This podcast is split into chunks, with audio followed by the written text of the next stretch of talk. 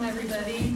Hi, I'm Mary Kearney. I'm the director of the Gender Studies program here at Notre Dame. I'm also an associate professor in the Film, Television, Theater department. Um, before we officially begin, I was I'm not supposed to be up here with all of you, but I wanted to extend a warm welcome on behalf of the Gender Studies program to all of you who have come this afternoon, as well as to our esteemed guests um, who drove up here from Bloomington, um, from Indiana University and the Kinsey Institute. I also want to give a huge shout out um, to our Triota Honor Society members, as well as Pam Butler and Lindsay Breitweiser for hosting this event so that we can hear directly from experts about gender affirming care for youth and have an open and honest discussion with an eye toward not just critical thinking about these issues, but also policy reform and social justice. This is an important and long overdue conversation on this campus. So I'm really glad that our program can serve as a catalyst for critical and compassionate dialogues about these issues. So welcome everybody, thanks to Triota, and now over to our official MC, Sarah Berumen.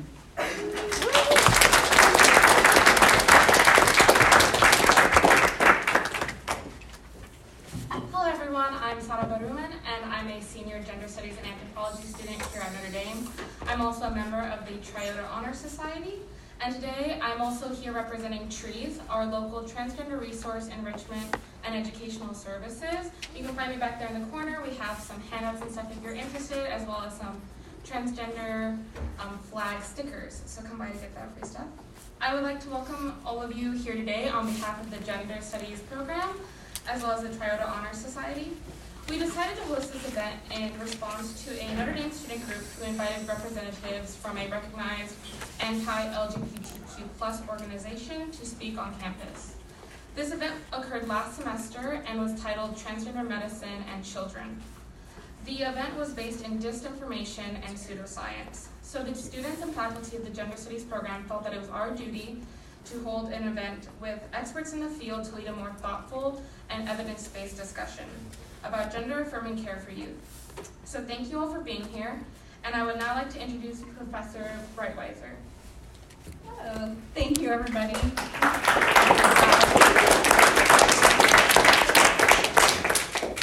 Hi. so we're here to introduce uh, our speakers tonight. Thank you so much, everybody, for coming today. We're going to introduce them in order um, of speaker, and I'm going to start with Dr. Stephanie Sanders.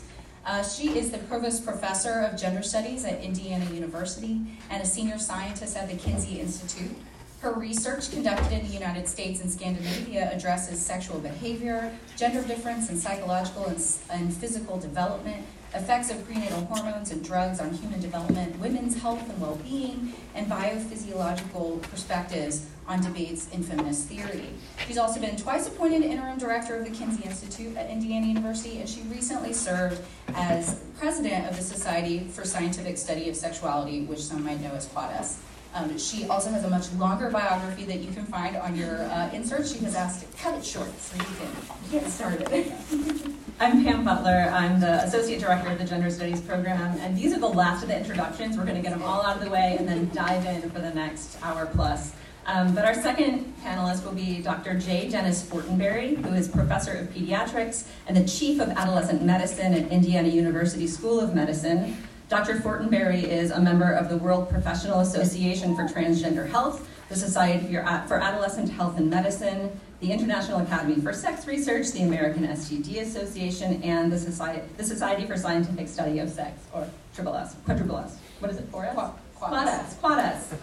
Thank you. Um, he's past president of the International Academy for Sex Research, president of the American STD Association, and past chair of the board of directors of the American Sexual Health Association. His contributions have been recognized by the American STD Association Achievement Award in 2009, the Society for Adolescent Health and Medicine Lifetime Achievement Award in 2014, though you can see his lifetime of work is not yet over, um, and the Society for Scientific Study of Sex Lifetime Contributions Award in 2017.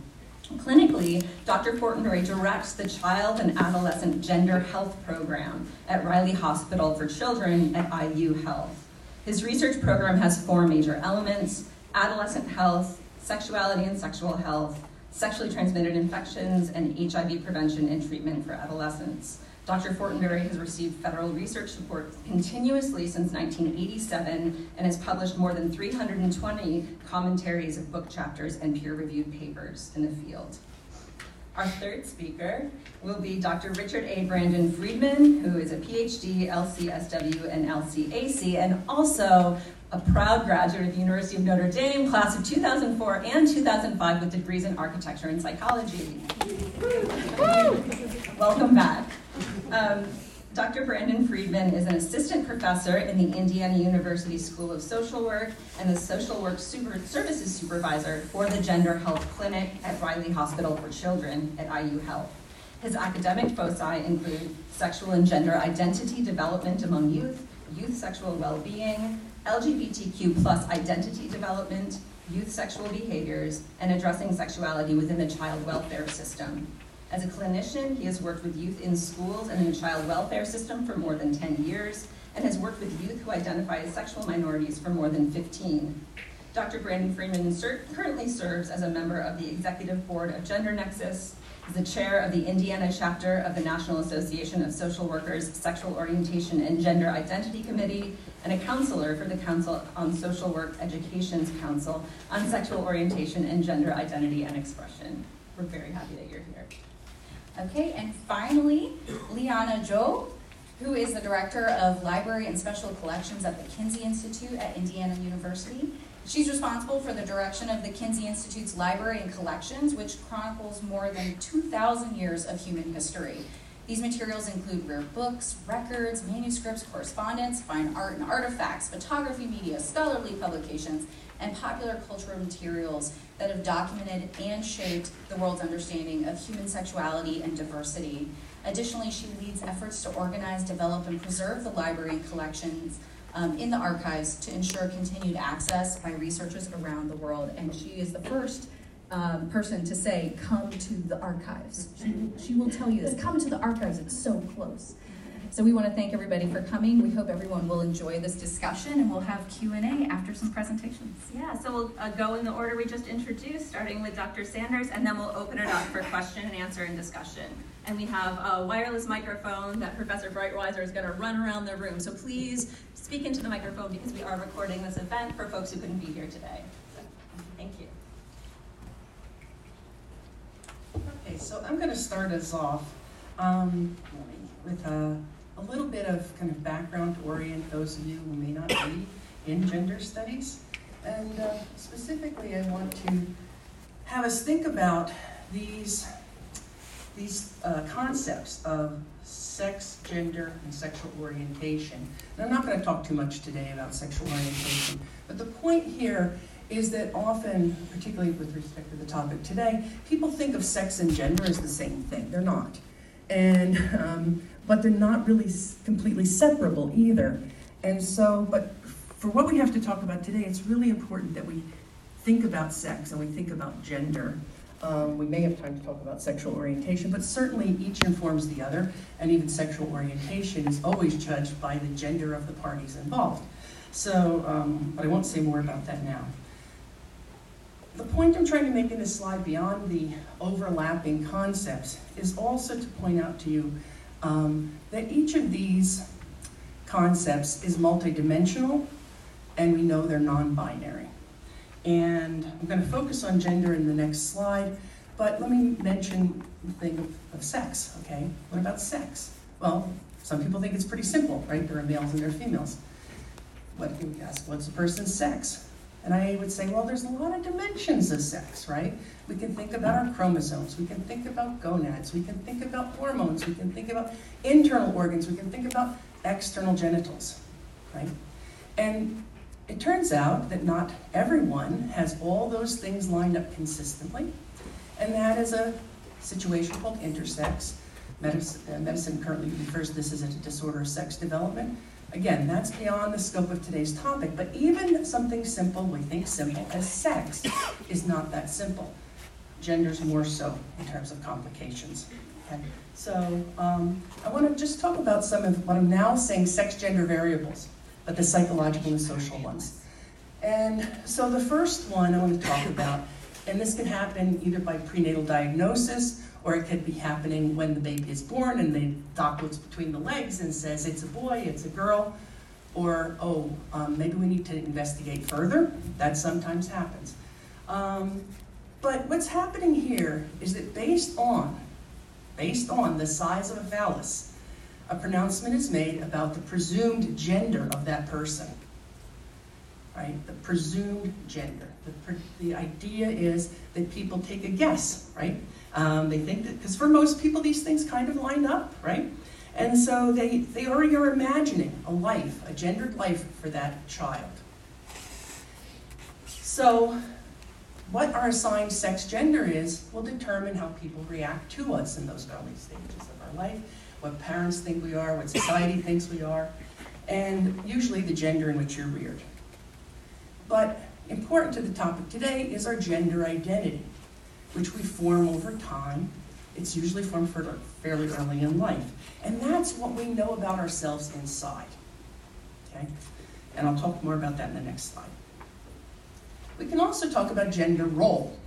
And that's what society says. And this varies from place to place, historical time, geographical location. What is typically considered masculine or feminine? Again, independent dimensions may line up, may not. Okay? And then gender expression. The degree to which an individual conforms or doesn't conform to those societal ideas of masculinity and femininity. So I just want to point out that you might think the first step is pretty straightforward, right? That, wow, that's just biology there, you know, putting a person in a category, but it's actually a social process, right? Authorities come to an agreement about what size phallus constitutes a penis versus a clitoris, right? And then estimates are made about, well, then your gender will be classified according to that phallus. When we walk around, we make assumptions about people. We don't actually look down people's pants even, right? But we read their gender expression and we make assumptions about their biology and about their gender identity. So keep that in mind too as we go forward. Now, gender identity. So gender identity, I'm just going to read these, it's that inner sense of what we are a girl, woman, femaleness, boy, man, maleness, transgender, um, you know, uh, genderqueer, non-binary. Some people identify as intersex, others do not. And it is a major part of our self-concept. If you think about yourself, it's something that's going to be, when you describe yourself, it's going to be right up there at the top of the list. And that may or may not be congruent with your sex gender of assignment. And it's not necessarily correlated, correlated with sexual orientation. We know from the literature that gender uh, identity is established fairly early and it's resistant to change. Imagine yourselves if somebody comes in, whatever your gender identity is right now, and somebody came to you and said, okay, we're going to change that. We're wrong. You need to belong in another category. It'd be very hard to do that. Okay. Um, But most for most people, it's your gender identity is fairly stable across the lifespan, but not for all people. And in our society, we have a strong belief that gender is binary. But we know increasingly we see people for whom that is not the case. They fall in between. They may uh, adopt identity as transgender genderqueer. Some transgender people definitely subscribe to a binary, others do not. And the important thing is we can't determine it without asking because it is personal. Now, terms transgender, I'm sorry, I didn't realize I had these all. All right, I'll try. Wow, this is bad. Okay. um, okay, so what about the terms transgender and, and gender nonconforming? We're talking about a person whose gender identity or gender role and expression does not match his, her, their sex of assignment. Not all transgender people or gender nonconforming people self identify as transgender. We have other categories, right? Gender non-binary, gender fluid, agender, gender queer. Um, you may hear the term transsexual, and some people use that, but it's mostly an older term that was very specifically used to um, indicate desire to or a completion of a, uh, a, usually a surgical intervention on the body. And these concepts are distinct from intersex, um, although some of the issues are the same and some people deal medically with both. And for those whose um, gender identity and their expression match their sex gender of assignment at birth, we call those people cisgender. So, turning to experts, there's a World uh, Professional Association of Transgender Health. They do set up standards of care, and I wanted to share some quotes from those standards of care that might be important for you. Uh, being transsexual, transgender, or gender nonconforming is not is a matter of diversity, not pathology. The expression of gender characteristics, including identities, that are st not stereotypically associated with one's assigned sex at birth, is a common and culturally diverse human phenomenon that should not be judged as inherently pathological or negative. They do point to much of the literature, though, that shows that the stigma associated with being gender nonconforming or transgender leads to prejudice and discrimination, which can lead that individual to experience minority stress, which can have negative impacts on their mental and physical health. They also go on to say that gender nonconformity is not the same as gender dysphoria. This is important. Um, gender nonconformity refers to the extent to which one's um, identity, role, expression differs from the cultural norms prescribed for people with that particular sex assignment. And gender dysphoria is about the discomfort, okay? the discomfort or distress caused when there's a discrepancy.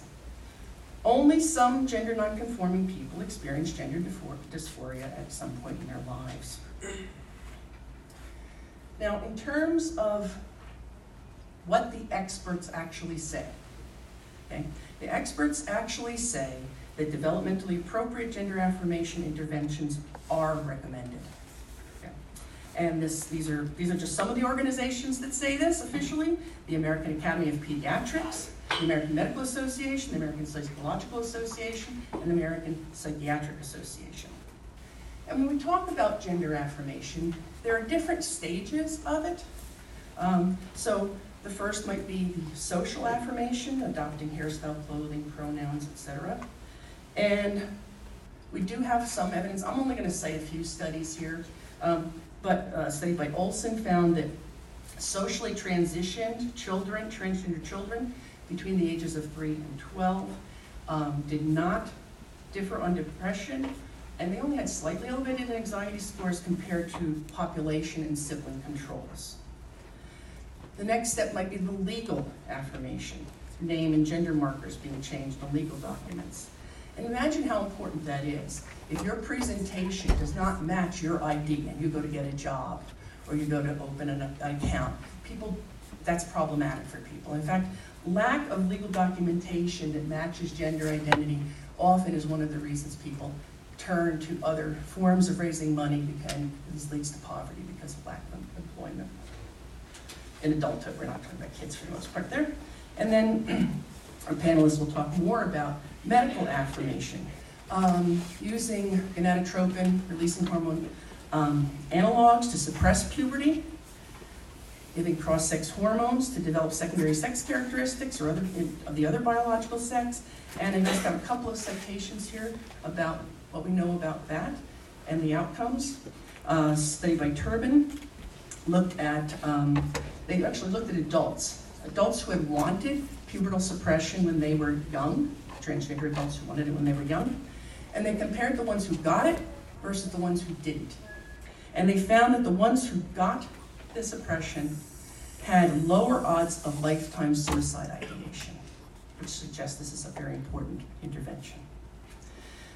Um, another study um, by Mahfouda et al looked at transgender youth under 18 and found that gender affirming cross sex hormone treatment is associated with improvements in mental health and quality of life. And then we can look at surgical affirmations. So that would be surgery to feminize or masculinize features, uh, hair distribution, chests, uh, genitalia, internal organs, etc.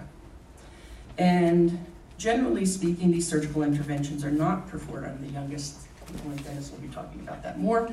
Um, but one study looked at the uh, transgender youth who had chest affirming chest wall masculinization.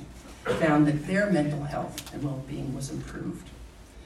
And then a, a longitudinal study followed people who first had pubertal suppression, then cross-sex hormones, and then gen, uh, gender-affirming surgeries. And they assessed them psychologically before their puberty was suppressed, at the start of the cross-sex hormones, and then a year or more after their surgeries. And what they found was that gender dysphoria was alleviated and psychological functioning steadily improved. Well-being was similar to or better than same-age adult, young adults from the general population. And so, again, there is evidence that these are helpful interventions.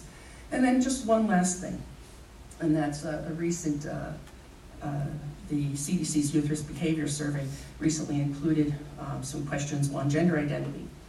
And we need to think about the tough road it is for transgender kids. Right? And so these graphs, they're not real clear, but I think they can see the point. The yellow are cisgender kids, high school kids, and the um, pink is for transgender high school kids, and showing that attempted suicide in the past year is much higher among transgender kids. Seriously considering suicide in the past year, much higher. Feeling sad and hopeless for two weeks or more in the past year, much higher. Victimization, experiencing sexual violence in the past 12 months. being threatened or injured with a weapon at school in the past 12 months. And feeling unsafe going to school or from school in the last 30 days. It's much higher. And the current estimates from this study are that 1.8% of the students indicated that they were transgender. So on that note, I'm going to turn it over to Dr. Fortenberry, who will talk more about direct experience.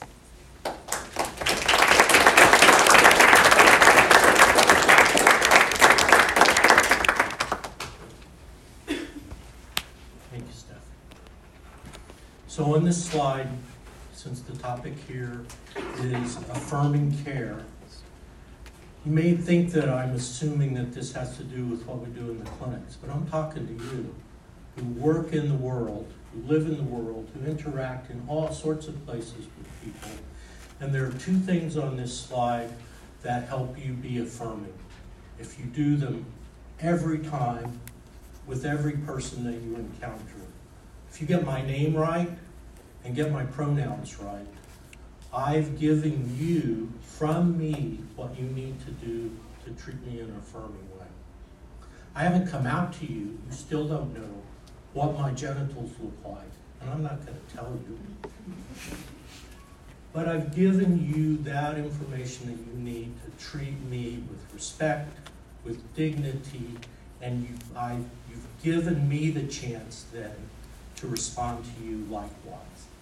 When I work with people in our clinic, what I expect of every person in our clinic that's a professional is this. We begin every one of our encounters with, Hi, my name's Dr. Fortenberry, he, him, his. And sometimes I abbreviate it. If you take nothing else away from this evening, if you have that as part of your standard courtesy that you owe to every other citizen of the world, then this would have been a successful night.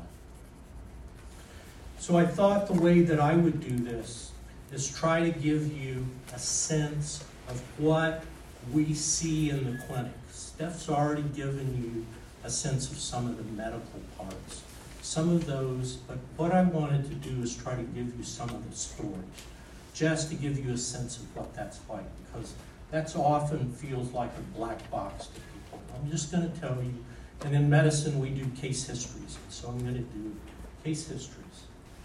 They're divided into the developmental points that are relevant to us clinically. So I'm going to start with this issue of gender dysphoria in prepubertal children. Our youngest patient in our clinic was three years old when they first came to us. You notice I use they. Get comfortable with it. I realize your fifth grade grammar teacher spoke harshly to you if you used those pronouns, but they are an, an integral part of doing this correctly and doing this well. For many people, if you miss that, you've missed them. So, a five year old birth assigned male is seen for increasingly frequent temper tantrums associated with dressing for school, just getting up to go to school. So think about that. It's every day, it's all day. That's what dysphoria is. It doesn't go away. You don't sleep it off, you don't drug it off. It never goes away. That's dysphoria. And think about being five years old. And you've got 85 years of this coming. Parents report consistent gender atypical behavior since three years of age, including preference for dolls, dresses for school, and insistence on being a girl instead of a boy. Insistence. Now, if you ask an average three year old, they will tell you fairly clearly most of the time exactly who they are. And they can do it reliably, repeatedly, and with increasing resistance if you push them. Because they know who they are. What we take as gender affirming approaches in our clinic is exactly that kind of respect. If a child tells you who they are, that's who they are. That's gender affirmation. The parents are particularly distressed, and this is where it gets uncomfortable in the clinic, about abrasions on the penis and scrotum caused by their child's vigorous scrubbing with a cloth to wash away the thing so that I can look like mommy. So these stories go with that kind of uh, theme often. It can be, Mommy, I want to crawl back in your belly so God can correct the, the mistake that they made when I was in your tummy. Because it's wrong. That's a pretty tough thing to hear from a four or five year old. A child psychologist finds no evidence of psychopathology and recommends an approach that supports expressed gender. That's all that we do clinically with prepubertal children. There are no hormones, there's no surgery. This is just supporting this child to express themselves as they experience themselves. It doesn't sound really complicated, but if you think about the excitement, the intense investment that our culture invests in, is it a boy or a girl? Do we do pink or do we do blue? A gender reveal party. There's a concept. That's why this is important. The parents, however, and this is where it gets complicated because we do have to do a lot of work with parents. They believe the child should be required to behave in a manner consistent with birth assigned sex. Now that's a that's a perspective that many people take, and there are still a lot of professionals, especially in the United States and Canada, that still take this perspective. Their perspective is gender is a tough thing to get wrong in, in the United States. It's associated with violence, it's associated with being ostracized, stigmatized, put aside, and looked over. Those are all reasons that they say it's better for our kid to grow up, even if it's hard for them. In this case, as a boy, because being a boy and even if you're a sissy boy, is better than a boy that acts like a girl and thinks they're a girl. Those are important distinctions.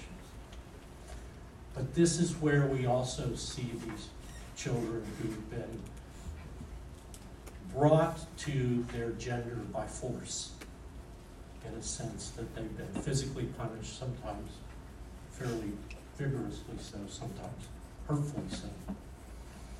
That's prepubertal children. Puberty is a big thing. God, that was wise.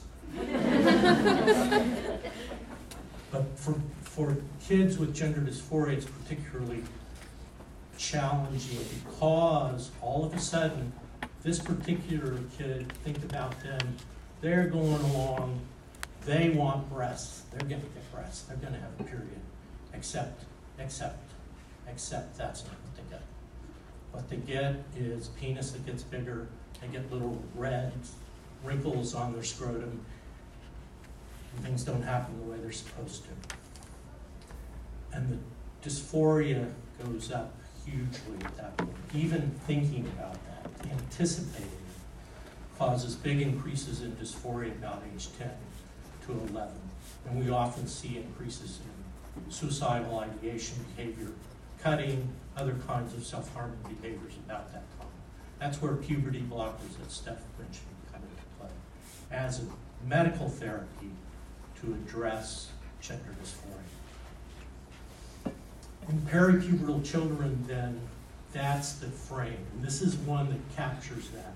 An 11 year old birth assigned female is seen for multiple self inflicted box cutter lacerations on the abdomen and upper thighs.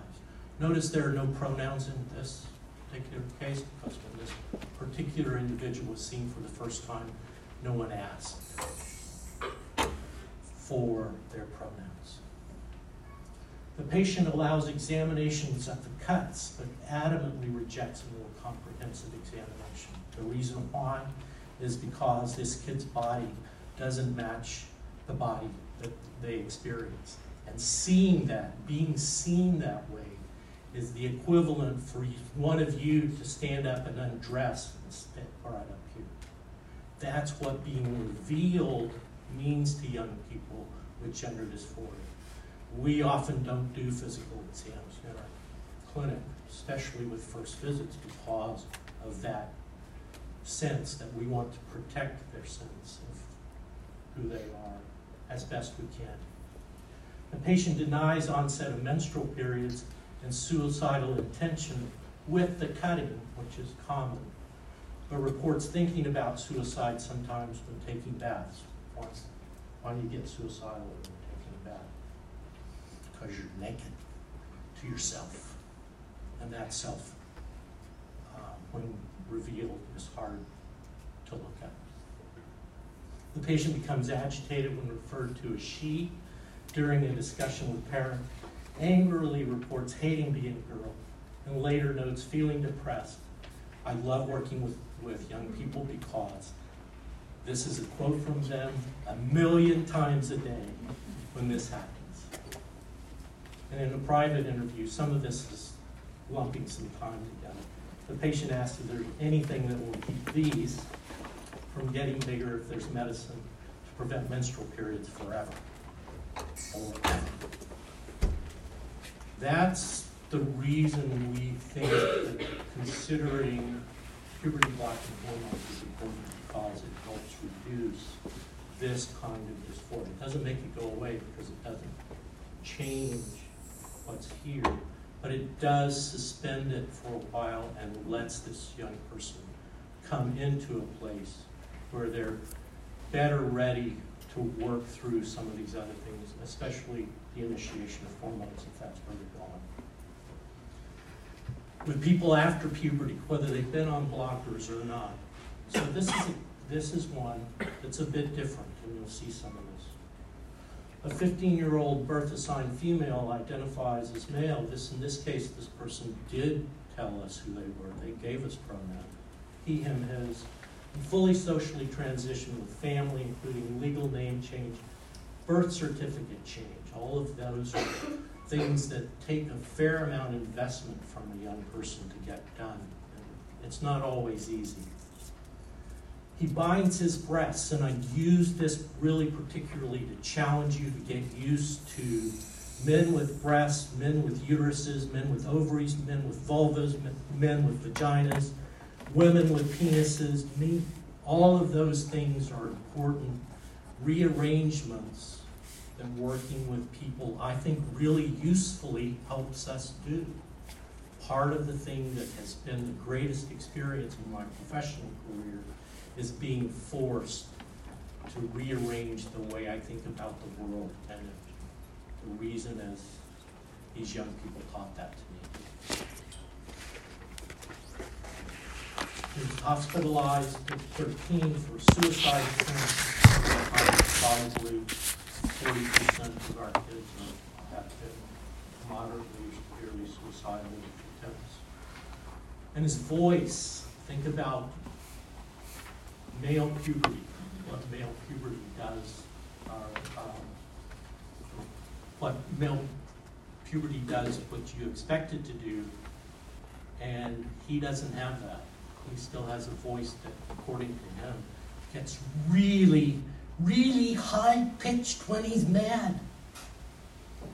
and his periods really, really bother him. And that's all the time.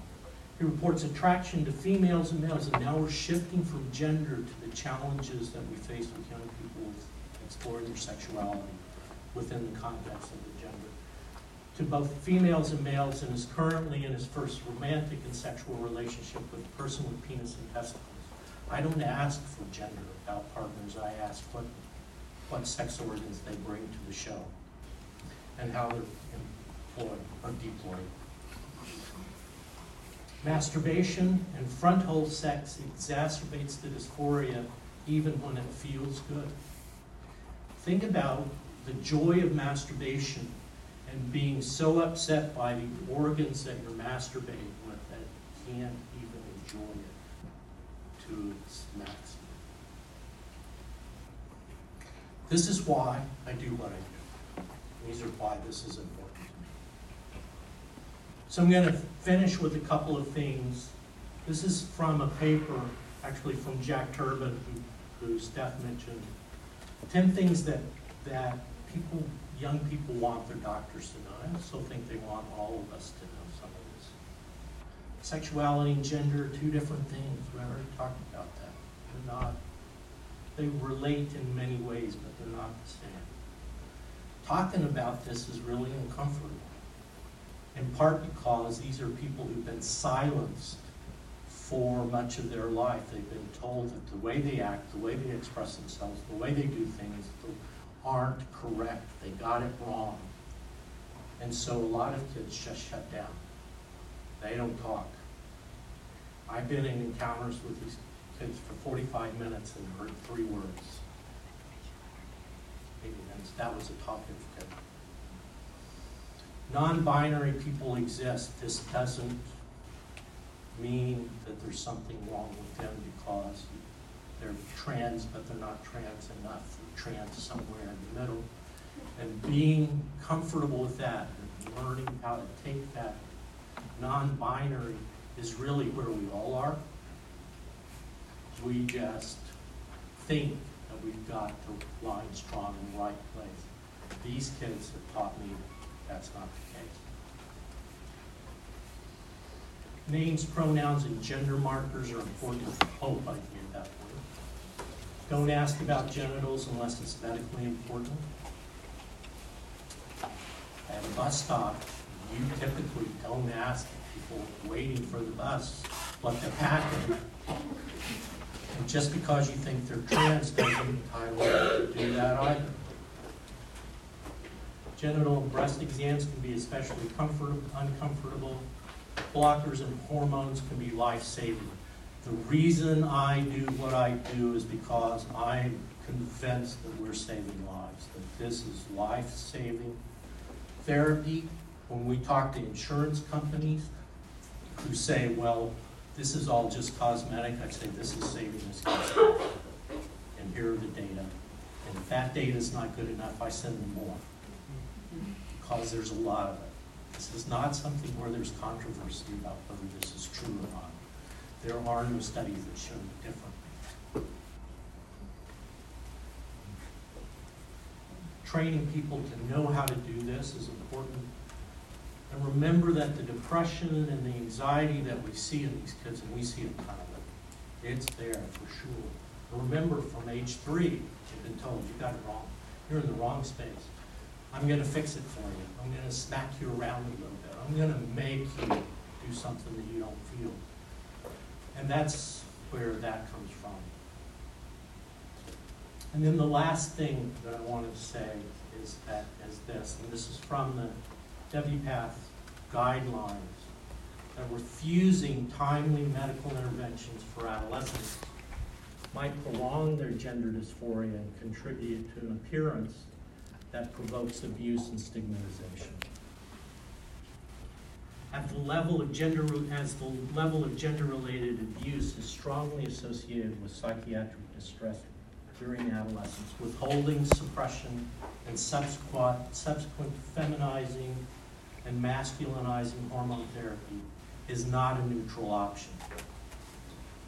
A lot of parents say, well, why don't we wait? They're they're 12. They're 13, they're 15, they're 16. Why don't we just wait until they're 18 and let them, let them decide then?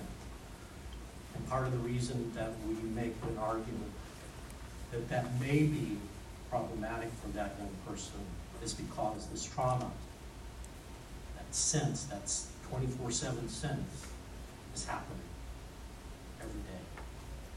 Thank you for your time, we really appreciate it.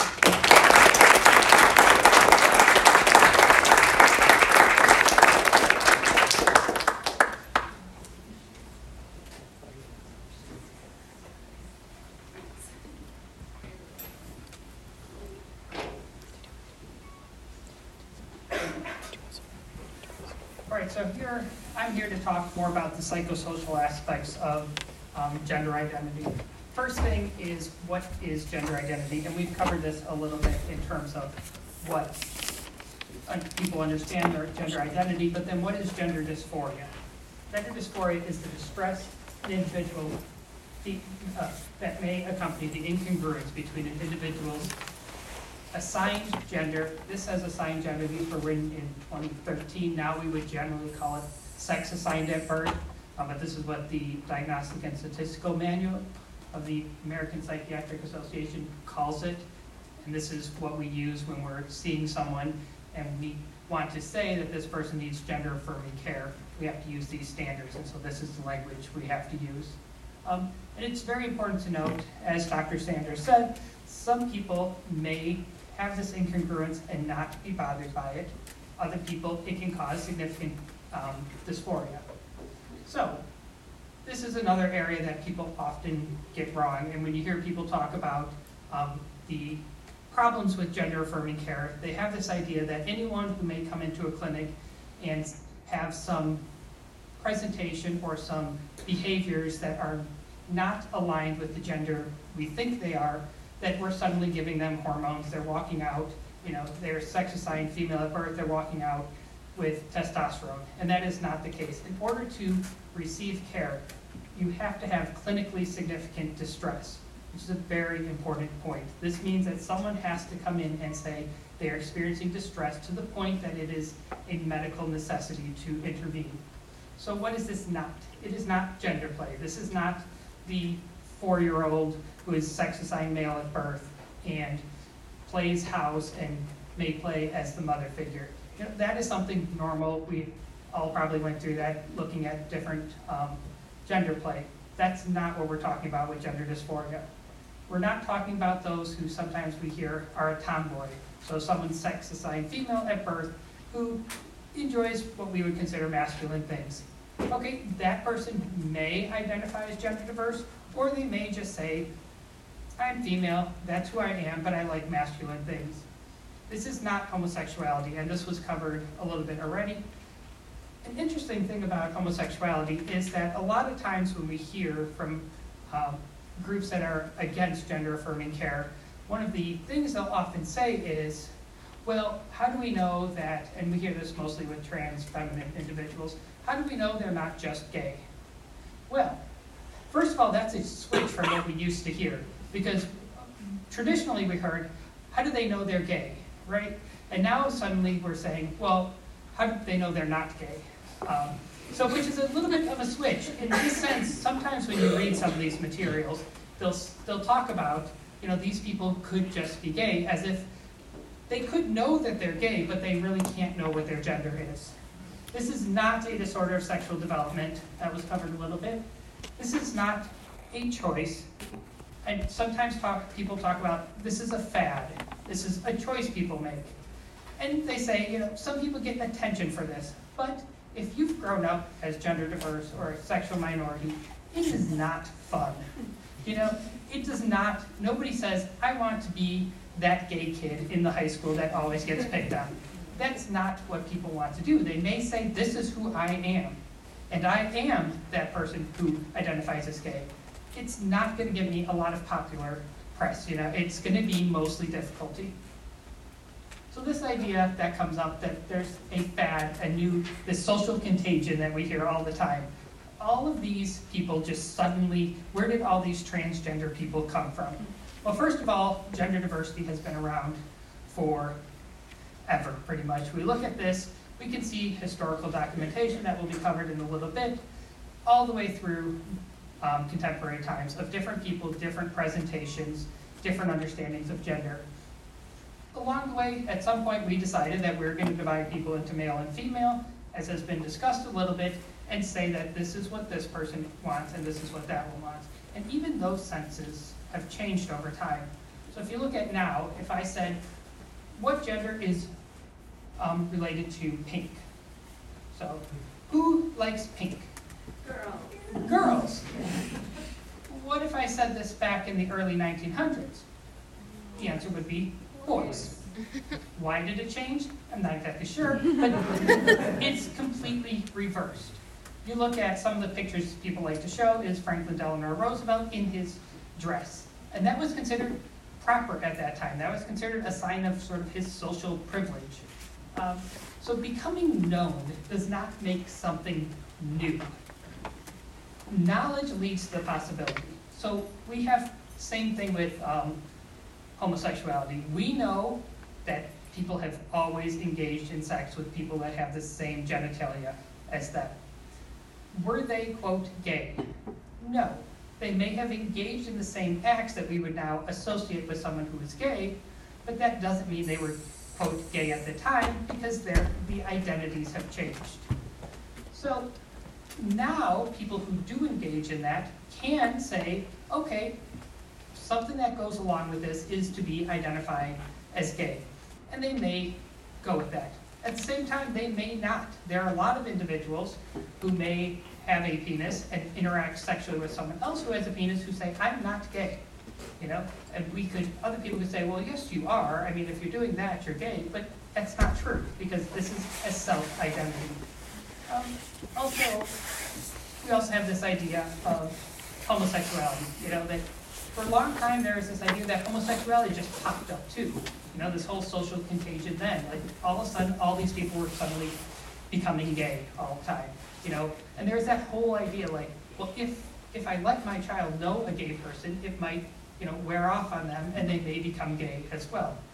We know, and even people who question gender um, dysphoria and gender affirming care, most of them aren't saying they could, the gay could rub off on them. They're saying, no, the transgender part could rub off on them. Again, an interesting little switch. And I often talk about this in terms of like ADHD. We hear this all the time now. Where did ADHD come from? Like all these kids are suddenly ADHD. Well, as someone who teaches the um, DSM, I can tell you ADHD was in the original DSM. That was published yeah, back in the 50s. It was there, and it was understood as far back as the early 1900s. There's documentation of what we would now call ADHD. So yes, it has become more discussed. That doesn't mean it didn't it just suddenly appeared. So what do we know about mental health? This has been covered.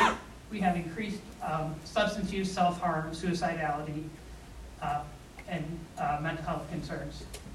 Interesting thing, when people talk about this, they look at this question of which came first. You know, something being related doesn't mean something causes it, unless we can have some part of a temporal relationship here. And so we have gender dysphoria, and we have mental health concerns. Now, we can treat them in two different ways. If we treat the gender dysphoria by providing some sort of gender affirming hormones or support for social um, transition, we know that depression goes down. We know that anxiety goes down. We know that suicidality goes down. It doesn't work the other way. If we start treating someone's depression, they don't suddenly go, oh, I guess I'm not transgender because I'm not as depressed right now. So it only goes in one direction, which gives us a sense that of um, causation, which would just really say that this is a lot of social judgment. This is a lot of personal judgment. This is not just social judgment. People judge themselves. If you are someone who's growing up and don't identify with your body, you've been taught to judge yourself very much. It's the same thing we see with um, sexual minorities. They've been taught to judge themselves. They've been taught that what they feel is negative. So they have self-judgment and social judgment. And if we can treat the dysphoria and help them understand themselves and others understand them, we know the negative effects go down. And we also know if we don't treat the gender dysphoria, the effects go up. They build over time. Um, so this has been covered a little bit. Can they really know? So we also get this question about puberty always comes up. And parents are like, they weren't transgender till they met other kids that were transgender, and that happens in about middle school or high school. Okay, well, as we grow up, pressure to conform increases. You know, it's sometimes cute that you're, you know, your little, what you believe is your little girl, you know, plays with boys, or it's kind of cute, you know. My boy likes to play dolls. He really likes to do it with it, um, with his sister, and they play, and that's kind of cute and fun. By the time you reach late um, elementary school or such, the pressure to conform is pretty strong. It's also when we hit puberty. Now, as Dr. Fortenberry described, puberty is a time we start to see youth a lot because that's when their body is saying, this is your sex assigned at birth, this is what you, this is who you are, and the youth is saying, no, I'm not. And that's where the large dysphoria comes from. Um, so what about, how do they really know? Well, they know because they say they know. We accept that in many areas of their lives.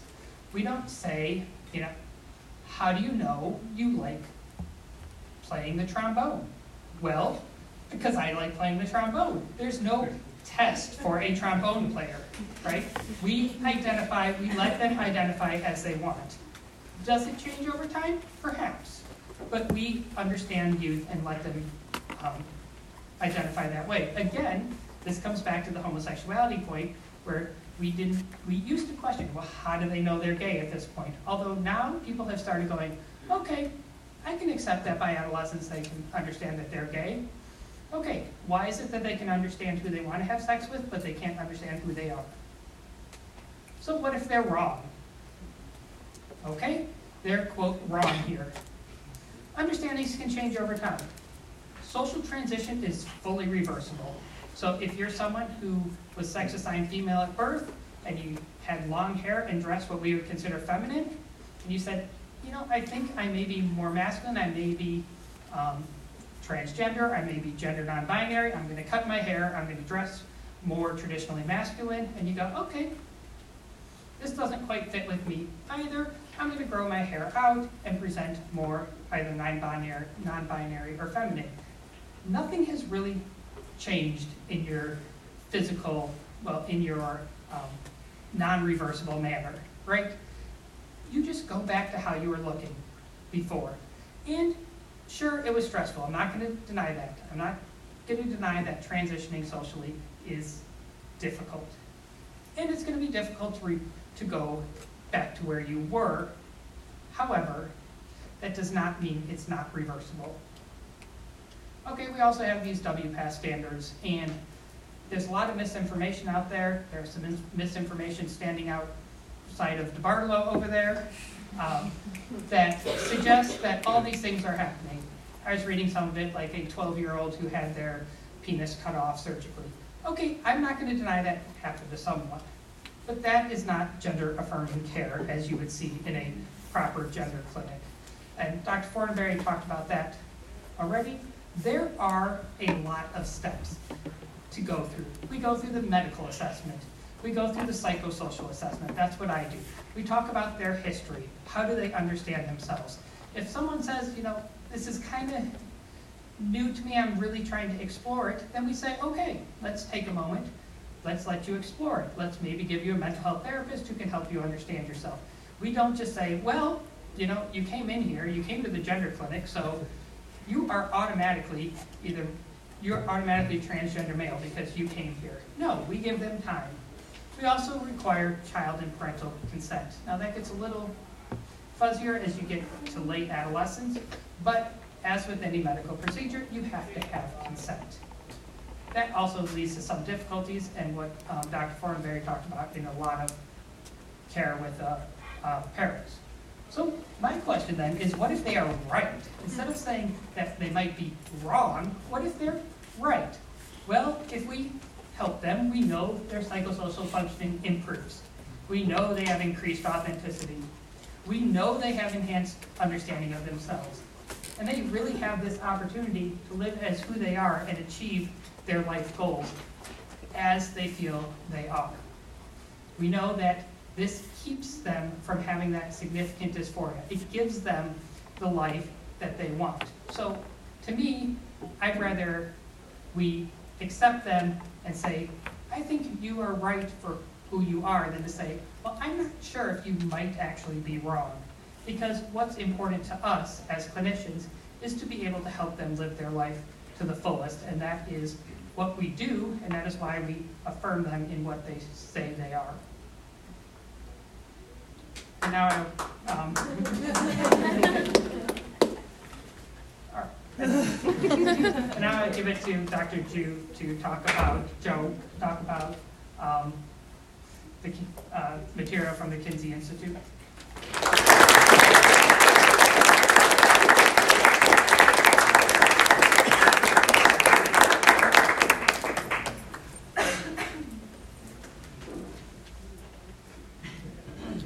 Good afternoon. Um, I'm just so grateful to be here. Um, I learned so much from the expert uh, panelists here, and I wonder why I'm here. uh, so um, I think that I want to illustrate the aspect of affirming care for, um, for our topic today, uh, uh affirming care for gender uh, diverse youth through archives. By self-creating your archives, by accessing archives because I think part of the story is really the archives. Uh, oftentimes we think uh, of them as distant, dusty, you know, past. But what I want you to think is really living and breathing archives, and that is part of your own history.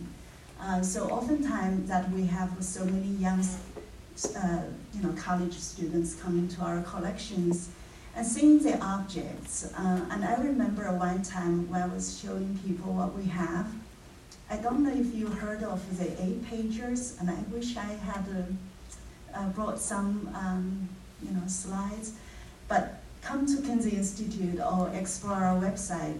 But those eight pagers are the um, comic books produced and very popular in 1920s and they are very explicit. So, uh, you know, when people came to Kinsey Institute, is that, uh, you know, wanting to know but don't want to show that uh, desire to know? So I said, you know, you can think of the um, eight pages as YouTube's uh, content for 19, you know, 20s. And everyone got it.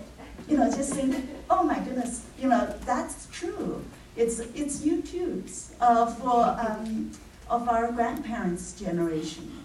So I think what we are trying to say is affirming your sexuality and your identity through self-empowerment. Because I think everyone is so resilient.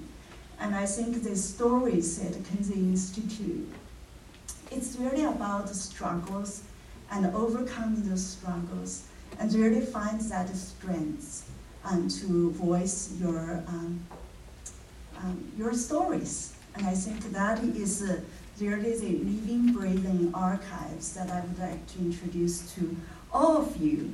But I did prepare a, a just a small remarks that I want to make sure I cover everything. Um, so I, um, I consider myself as a, a, custodian of the collection uh, at the Kinsey Institute. And the library was actually founded by Alfred C. Kinsey, uh, who's a pioneer sex researcher, and his uh, um, research of human sexuality was published in two milestone publications. One is known as Sexual Behavior in the Human Male, that was in 1947, and the companion volume came out in 1953, titled as Sexual Behavior in the Human Female. So when he started studying um, human sexuality, and people, um, you know, he didn't come in to say, I have all the answers.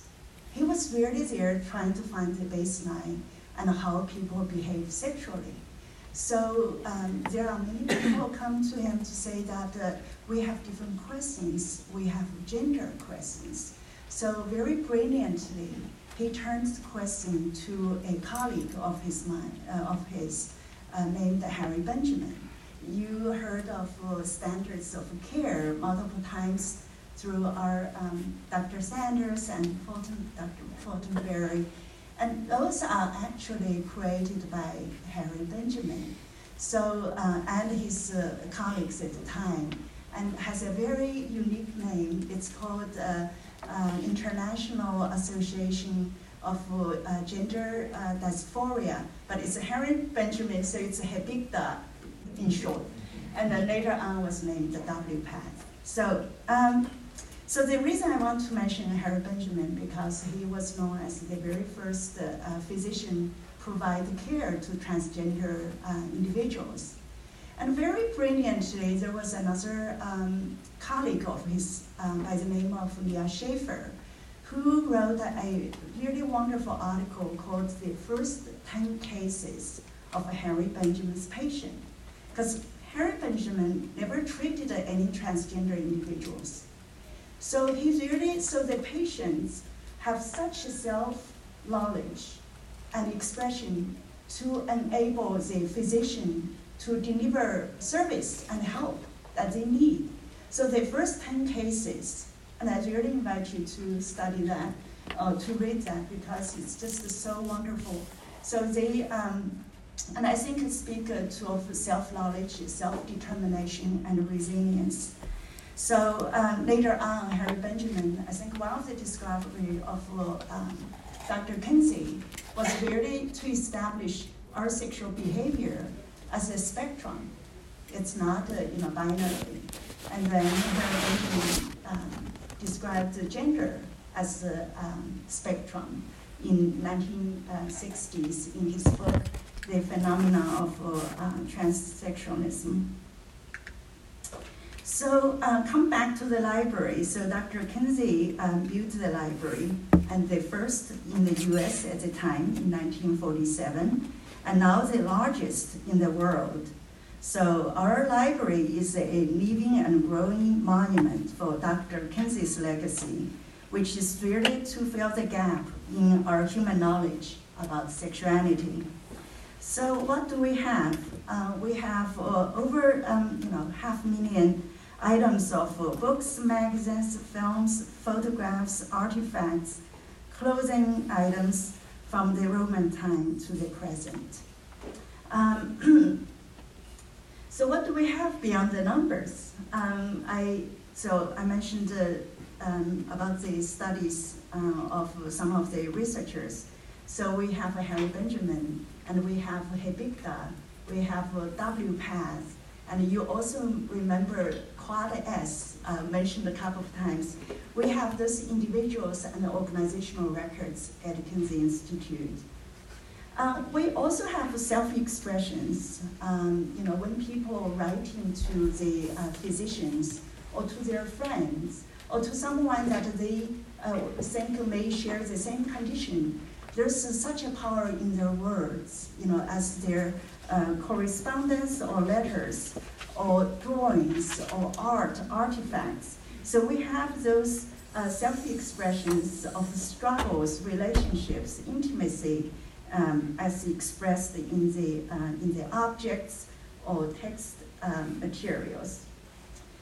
We also have cultural and commercial productions of sexuality, such as you know, films, DVDs, and photo albums. You think of anything as uh, um, artistic, cultural, and commercial, and all of uh, those categories would have elements of sexuality and gender expressions in them. So the most important thing is what do we do with them?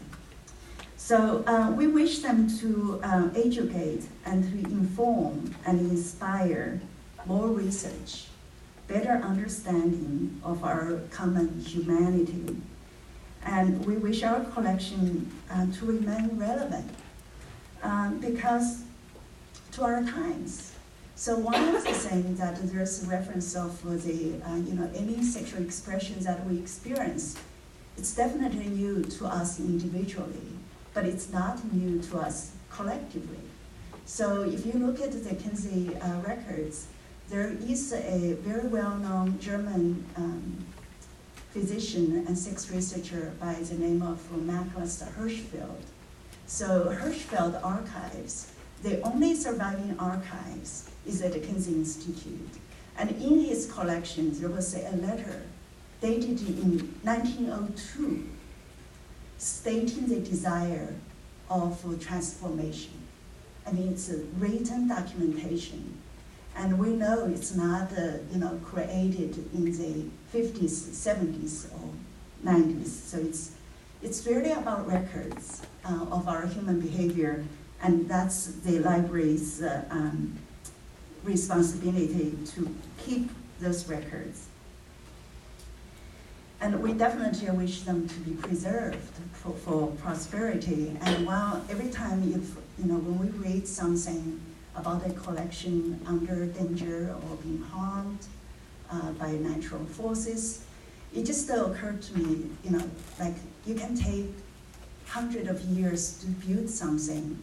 In Kinsey Library case, 75, more than 75 years, it can just uh, take a few moments to destroy, you know, for whatever reason. So when we say preservation, it's not a uh, you know beautiful slogan. It's really hard work. It requires resources, institutional invest, uh, investment, and also scholars, you know, just demand, just demanding the institution pay attention to those records. But most importantly, keep a record of your own growth and your own struggle and to inspire someone by your story. Because I think people think of uh, archive as something, you know, well-defined, but I really want to think it's openly defined. Everyone should have their own archives.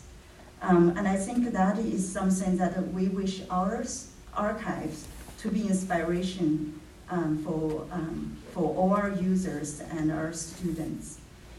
And um, we want our collection to be discoverable, um, to, be, um, to be available. So very recently, we worked with a publishing company to digitize selected collections of Kinsey Institute. And it's a database called Sex and Sexuality, and uh, it's really for the first time to make uh, the Kinsey collection available to um, university libraries and campuses. So I really think that is uh, one of uh, um, major achievement on our part. And we are very careful with uh, um, you know, privacy and confidentiality. So um, every single record uh, was examined and redacted if there's identifying information. So the Kinsey Library um, has this important um, records of uh, human um, behavior and gender expression.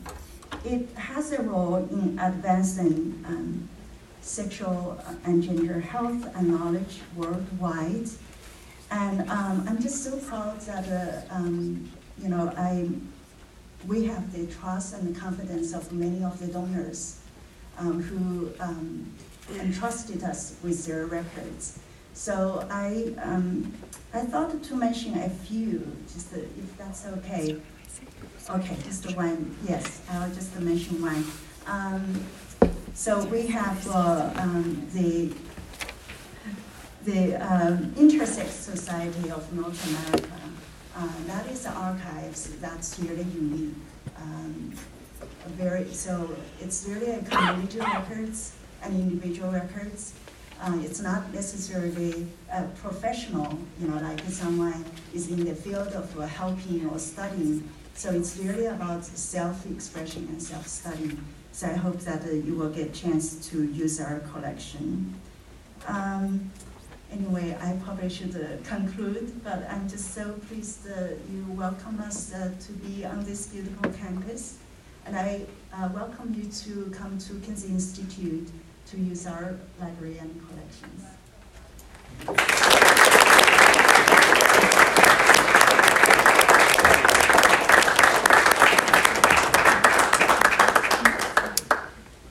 Hey folks, we have a Q&A, time for Q&A, and so I'm going to run around and get this mic to folks if anybody has a question.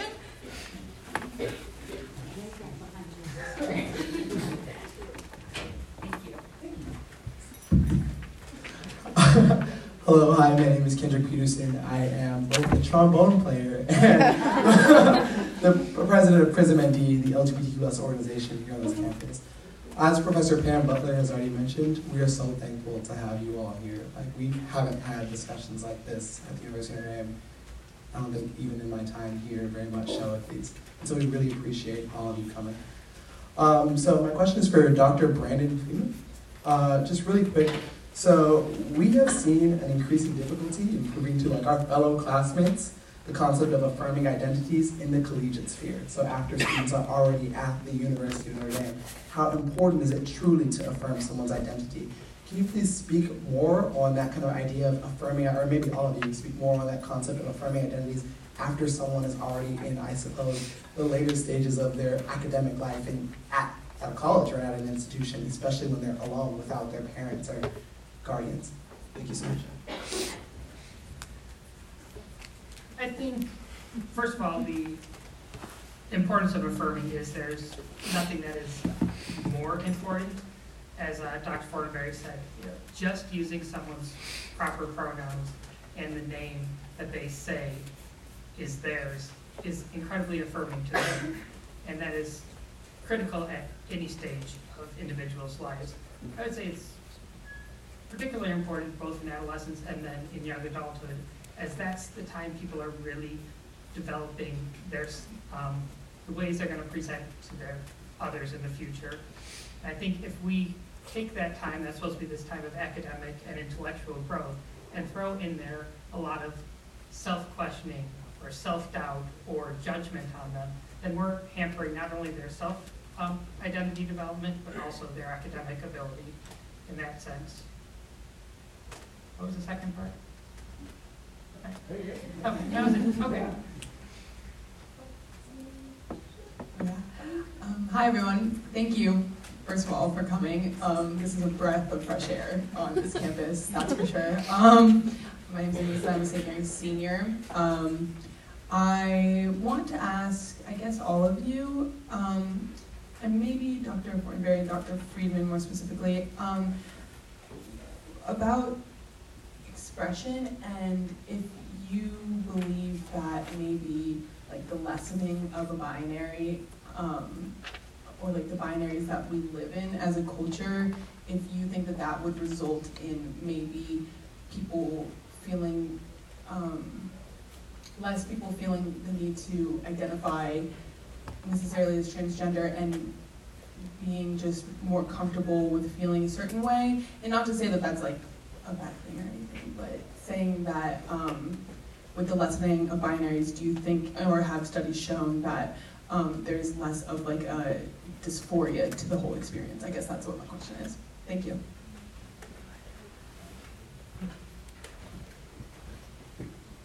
Well, if I if I understand correctly, the this season, I do think this is a space that we can learn a lot from as, as people examine this and understand that a binary is not necessary for human function. That we can do all of the social kinds of things that we need to do without that distinction.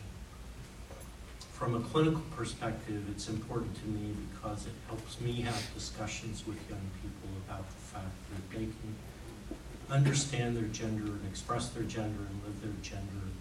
And there may be ways to do that without changing their bodies necessarily. They can, but part of this, I think, is being able to express who you are and live who you are, and then having the body that you have. And we only have one body. And, but being able to live and express that. And, and you know, if I actually had a goal in, in the world is that young people could walk out of our clinic without ever thinking that they needed surgery to change their body. Now, there are reasons to do those kinds of interventions and they're meaningful interventions. But I think as an ideal, the kind of thing that you're talking about is exactly the way I've come to understand love.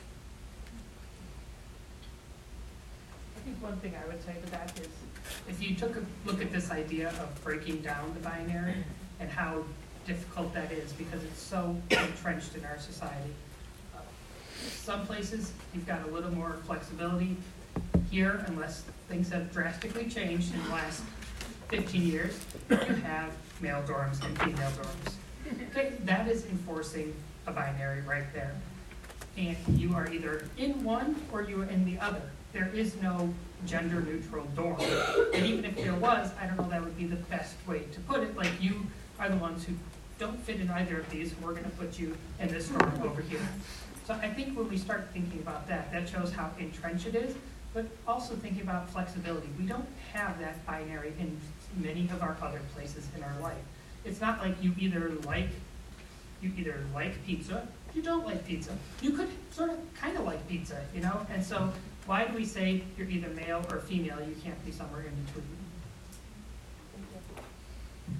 Hi there, my name is Link. I'm also a student here, and yeah, I'll say up front, I, I believe that uh, there is a kind of binary, there's male, female, um, and that, and, and, and all that goes with that, the gender sexuality and sexual identity um, are, are tied up, but, uh, but I'm happy to be here to always you know, look for something new to learn and get more educated on what, um, you know, you guys who are in the field actually, actually know about this.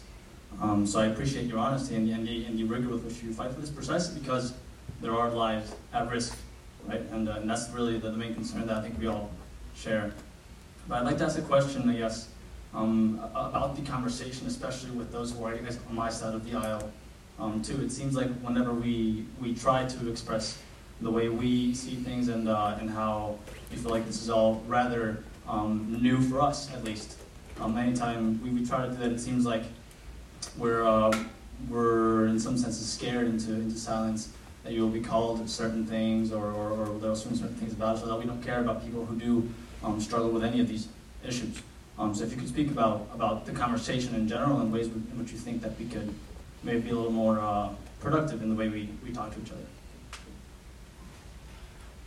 I have to say, I think it's a really critical point. And the reason I think it's critical is because this is the world we live in. And when we talk to parents and we work with parents, part of what that work entails is exactly helping those parents understand their child from a perspective that they think the child doesn't fit into.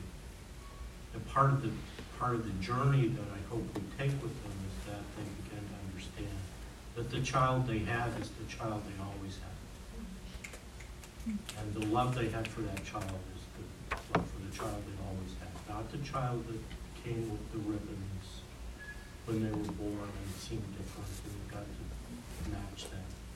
So part of what I think we have to do in the clinic is be perceptive to hear those very points of struggle and recognize that that struggle is as real as the one that children have. It, the stakes may be a bit different. But I think discounting it is a, I think it's the, it's the thing that causes damage because we do see parents where they come in and say, I'm afraid to say this, but I need to say it. And when, when that happens, we, we know that we need to step back and listen better and make sure that we're hearing all of that. So I think it's a really critical point. I really thank you for, for making it because that's the, that's part of the journey that I think we have to do. And our, the kids that we see have to live in that world as well. And they have to know what that's about. I'd like to add to that, that, um, you know, the majority of the world, uh, our world, in the United States, sees gender as binary. Uh, and most people are cisgender and most people are heterosexual. And it's uh, obviously very true of a lot of the parents that are dealing with children who um, are different in, in different ways. And one thing that we have to acknowledge is that that as parents, it's hard, if, if kid's different from you in, in any way, you've imagined a future for them that was similar to the kinds of things you've experienced when this is going on, that, that shakes that, right?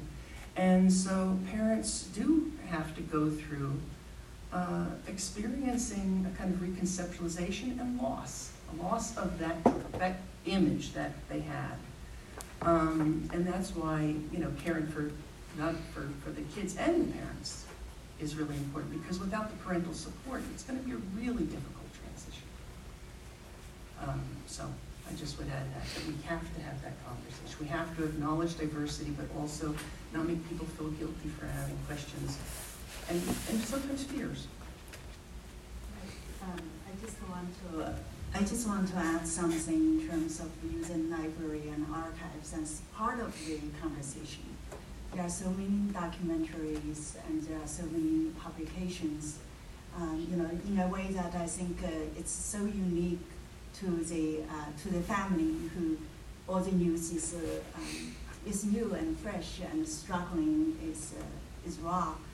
But I think having other community support, knowing um, you know they are not alone. I, I think having resources um, you know, demand to have resources of your university libraries, public libraries. I think uh, it's a it's a very um, empowering um, step uh, for the family and for um, for the children as well. Questions? Hi, my name is uh, Tracy, and I'm a grad student here. So I'm at uh, the age where I have, uh, you know, nephews and nieces. I'm sure a lot of people our age have nephews and nieces, or maybe even children of their own. Uh, and you know, they these these children that we know personally might be going through some of these things. And I was wondering if you had any sort of actionable advice to uh, help in, in that sort of situation. Like I have a pretty good grasp on the theory myself, but I, I don't know when's the right time to say, okay, we need to get you to, you know, uh, a, a, a clinic or that sort of thing. And I'll start. I, I think, you know, this idea that when a kid tells you who they are, that you respect that, that you trust that, and that that you try not to spend too much time policing their identity. And so I, I personally think that it's not a it's not a lights and siren trip to the to the ER, but I do think that it's worth recognizing that as best we can tell, the longer kids put up with repetitive trauma, the harder it is for them as they move along and the greater the risk of really serious adverse consequences. So I push sooner rather than later. When you hear that kid, and you hear that kid for weeks, and not years, but weeks, you hear that, you know, the, the DSM-5 guidelines say six months. I think that's actually a bit long, but that's what it takes, that's what it would take, but I don't think there's any reason why you wouldn't start seeking an affirmative place to say, this is what we're hearing from our kid. You can listen to them too. This is where we think we need to do to support the kid. And what other resources can you help us connect to so that this kid can do well in school, can do well in our community, can sort of come to our family gatherings with their head up, all of those things that you would expect. And so sooner rather than later, I think is my guide. I think one thing I would say would be even just giving them the space to explore. There's no reason as a young with the youth that they have to be forced in one way or the other. Just let them express themselves and explore who they are. And I think that's the most important part. And then, as Dr. Fortenberry said, when it starts to really, you start to recognize that there is a lot of that distress, that's when you would suggest that you go to a clinic uh, such as ours. Now, sort of to the previous point, is that you also have to recognize where the parents are. So one thing I often say to the youth that get to our clinic is that you got here in a journey. And your journey took a long time, probably. Your parents' journey started the day you generally officially came out to them and said, hey, parent, I think I'm transgender. That's where their journey started, okay? Now, other people might say, well, you know, sometimes we hear, well, how did they not know? Well, they, whether they, quote, new or not isn't the important part, but you have to be able to support them where they are. My goal with people to come into the clinic is to give them that space. And that part of that is why we don't do any sort of medical or intervention during pre-puberty. And we also have to work with the parent. I don't want any parent to come in and feel shame about it. Part of my job as a clinician is to help the parent understand. And I think as Dr. Fortenberry said, we give them that space. And sometimes when I ask them, how are you doing? And really say, no, I want to know how you're doing. That's when they feel that permission to really break down and say, you know, I'm really struggling with this. And it's my job as a clinician there to help them as much as it helps the youth, because really helping the parent helps the youth in the first place. And that doesn't mean they will always come to a perfect agreement. That does not mean that after coming to our clinic for time, that a parent might not say, you know, I get this, I want to support my kid, but I really don't agree with it. But we're going to just learn to live together. I don't feel that any parent has to be forced one way or the other. I would like them to get there. I would like them to get to a place where they're all in a solid agreement and understanding of each other. But I don't want any parent to feel judged when they come to our clinic.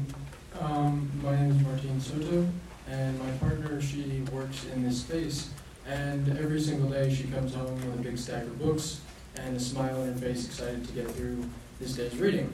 Now, by the end of the night, she doesn't have a smile. Like, very rarely does she have a decent smile or even seems to feel very good about what she's read because there's a lot of um, involved reading and a lot of uh, stressful stuff that we come across in these readings about uh, what transgender people experience in their daily lives.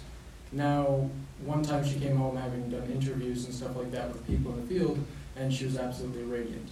And so the question I have for you guys is what forms of self-love do you engage in to kind of keep yourself fed through this process, which to me seems to be very um, taxing and you know asks a lot of you personally. So how do you guys keep yourselves fed?